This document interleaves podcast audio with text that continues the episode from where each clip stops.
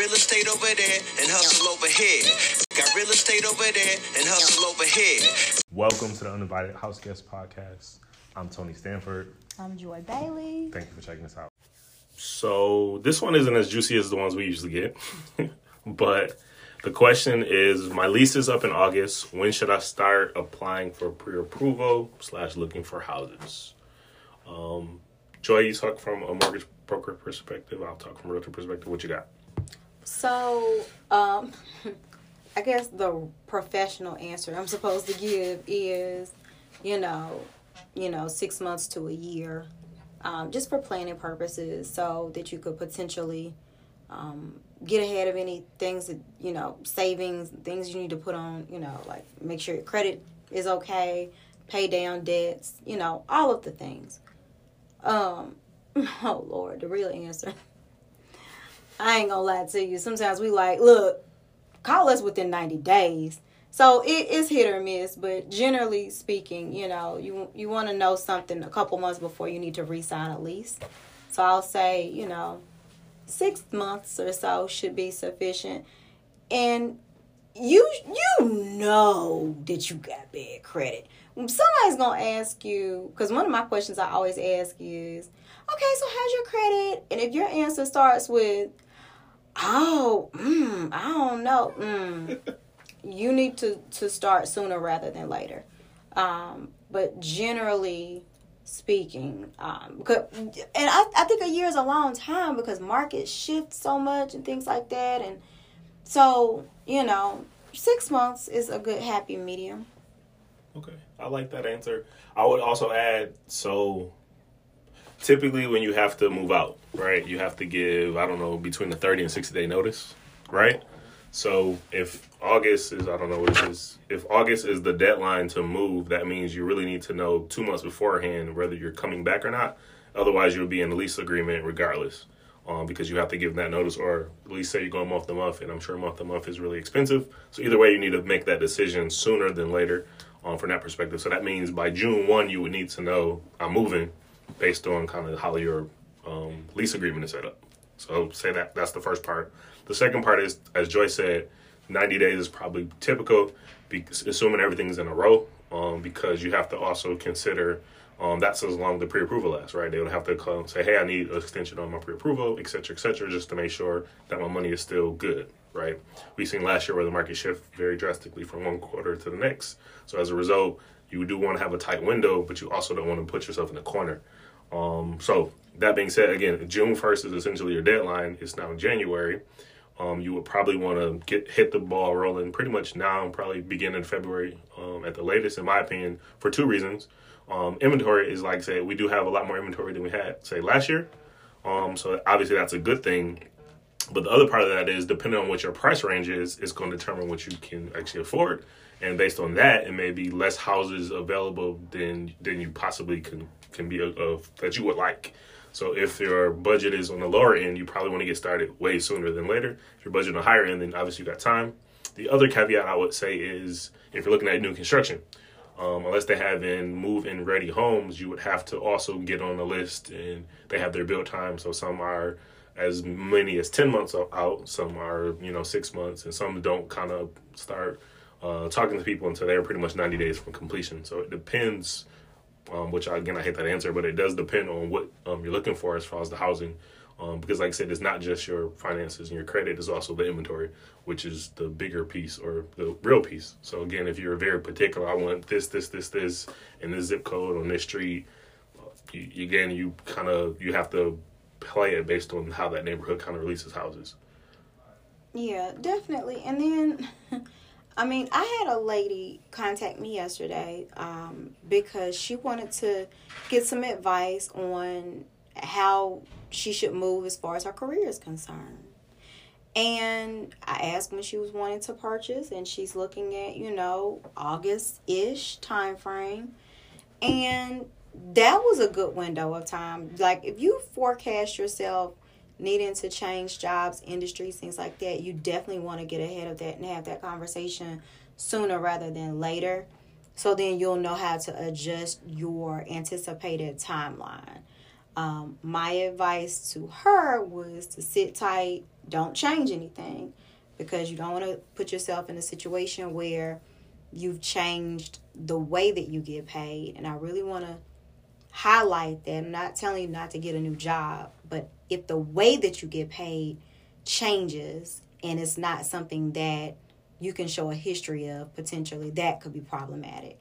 And that was her scenario um because actually she'd seen something that i'd said on a social media post and so she wanted to inquire and create a plan. So i, I thought that was the responsible thing to do. Um, but y'all please you know six months is generally going to be more than enough time because you knew you wanted to buy a house three months before that so you know it, it doesn't or it shouldn't just be something that you just wake up one day and decide, oh, I'm gonna buy a house tomorrow. So, very true. I also also would say that you probably do want to put your lease agreement to kind of see what the rules are if you do have end up breaking your lease and things like that. Um, I remember a home I sold hmm, maybe two years ago now. Um, the lady I sold it to, I think she only had the she broke her lease like four months early, mm-hmm. and she only had to pay like three days worth of uh, housing because they were able to lease it so fast because of course there's housing shortage in the area, right? Um, so depending on the way the lease is set up, you might not have to. You could technically resign and then back out if the lease is set up that way, right? Um, so again, it's probably great to you know take out your lease, review it, see what it looks like, have a potentially um, a conversation with the you know the manager of the community if if it's that or a personal house. Um, but again, just to get all your information so that you can use that as you as your guiding light as well. Um, but definitely, like I said, I think six months would be ideal. And again, as we said, if you're trying to move in August, you need to know by June. So six months would be now, right? And again, ideally, at that six month mark, you would have just been a responsible steward of your money and you've already been saving. And so the gap in money that you may need to add to the money you've already been saving um, hopefully isn't as wide. You know, if you make forty thousand dollars a year, it'd be a little challenging for us to tell you to save twenty thousand dollars in six months. So, you know, that's that's another thing to consider as well. Definitely, I think that's really a good point. Um, so I guess the question, or not the question, the answer is it depends on how prepared you you are. So preparation will put you in position to move quickly, um, meaning that hey, you see the house that you like, it's ideal, you can jump on it move forward and kind of be in your house in 45 days, right? Um, and again, if your lease is set up correctly, you could break your lease early. You even got to worry about, you know, waiting until August. Um, the opposite end, hey, they're to make me stay till the last day or I'm going to pay, you know, my rent and the mortgage. I'm okay with that. Um, so you got to kind of make those decisions. But again, having all the information, um, obviously coming as a prepared uh, borrower of money for your mortgage, that helps as well. Um, but yeah, ultimately, like I said, basically January, February should be the your start time because again you need time to, to say that you're not going to resign your lease. So I, I think that was a great question. Yes i agree. So we got this segment of the podcast where we do like a trending topic. It's just a real quick blitz. Um, if it's if a discussion gets too good it'll turn into further discussion later but it's called mortgage points mm-hmm. um, so it's about mortgages obviously or potentially about mortgages um, and today's topic is so one of our favorite banks is back in the news. Uh, what bank is that? Wells Fargo. And why are they in the news this time? So yesterday, the internet was on fire because um, some people took some articles that um, stated that Wells Fargo was restructuring, but they took it to mean that Wells Fargo was quote unquote getting out of the mortgage game. And so, you know, I want to just highlight that that's not true and just kind of explain what is going on, but also with the disclaimer that I don't work for Wells Fargo. Um, I never have worked for Wells Fargo, but it is important to me to make sure that we have um, accurate narratives and information out. Uh, Wells Fargo is huge, huge, huge, huge. Wells Fargo is one of the largest loan servicers in the country. Um, Wells Fargo is one of the largest mortgage lenders in the country. And so, what you all as a public don't realize is that they're able to create revenues so many different ways. Um, this is just one channel that they're closing down and probably temporarily or just reducing um, temporarily. So, You can go to the bank, you walk in the door and say, "Hey, I want to get a mortgage." They're gonna sit you down, talk to a loan officer, and you'll go through a loan application. That's one avenue. Another avenue, you can call one eight hundred number. It's gonna go to Wells Fargo. That's a different avenue. Like the pricing, everything is completely different. Like those are two different avenues.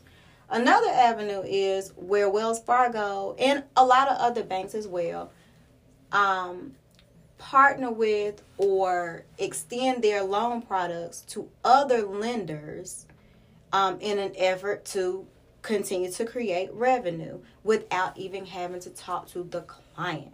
And that's what that is. So a correspondent channel is effectively, as I stated earlier, I don't work for Wells Fargo. However, I can provide you with some Wells Fargo loan products. And the reason that I'm able to provide you with that is because Wells Fargo has created these different partnerships and alliances, and they say, hey, um, ABC Mortgage Company, you can sell our jumbo loan product.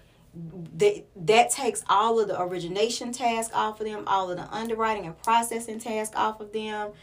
We get a chunk of money, they get a chunk of money, everybody's happy.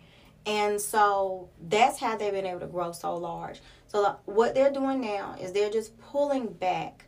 Um, they're going to drastically reduce their correspondent channel. So I know for a fact I will no longer be able to offer any Wells Fargo products. I know that because an email came out uh, at work telling me that.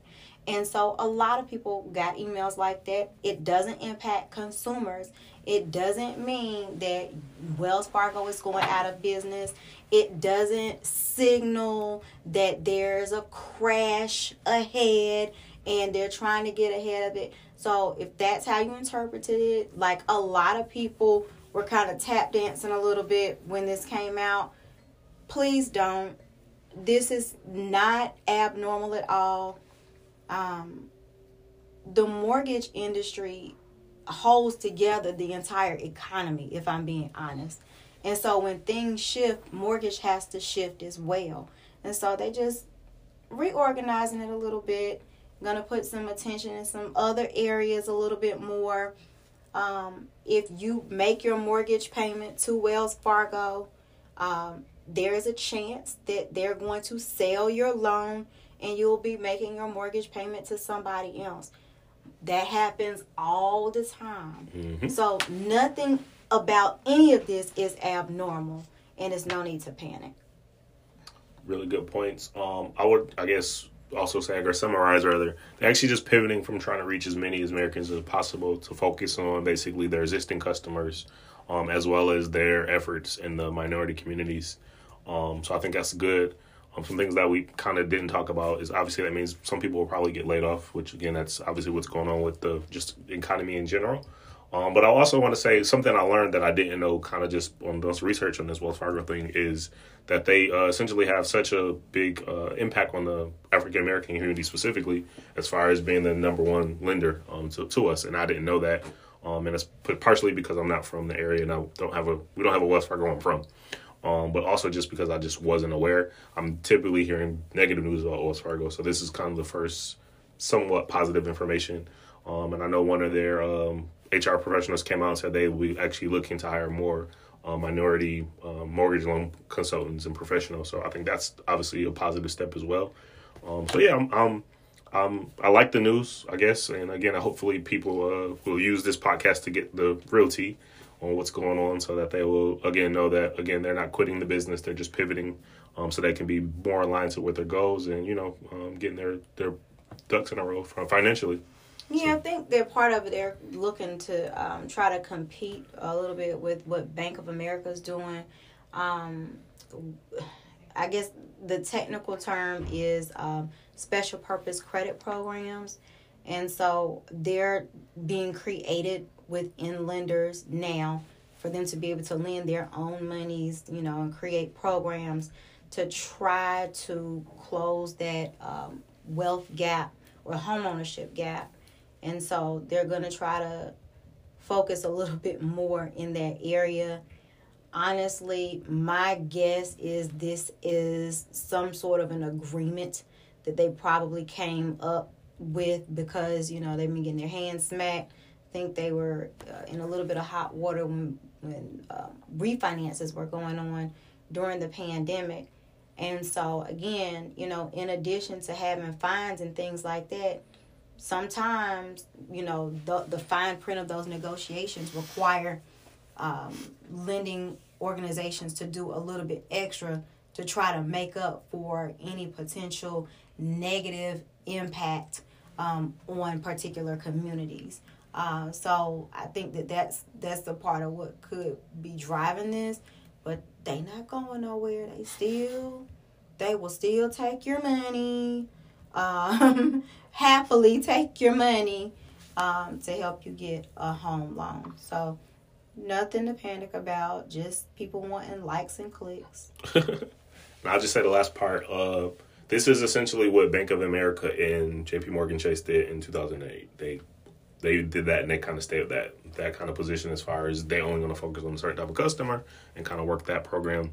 Um, so essentially, Wells Fargo is like I said, just pivoting from what they were doing to something that'll make it more profitable for them. Which of course they're in business to make money, so that's what they're going to do.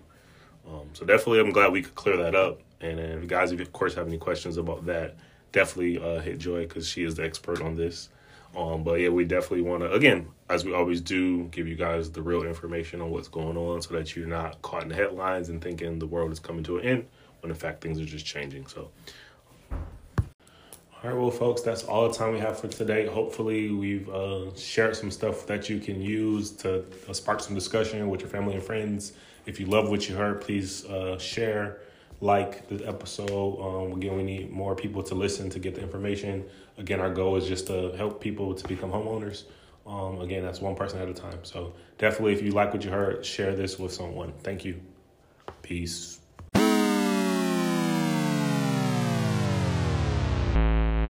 Paid off, got a house that I own. Paid off, got a house that I own.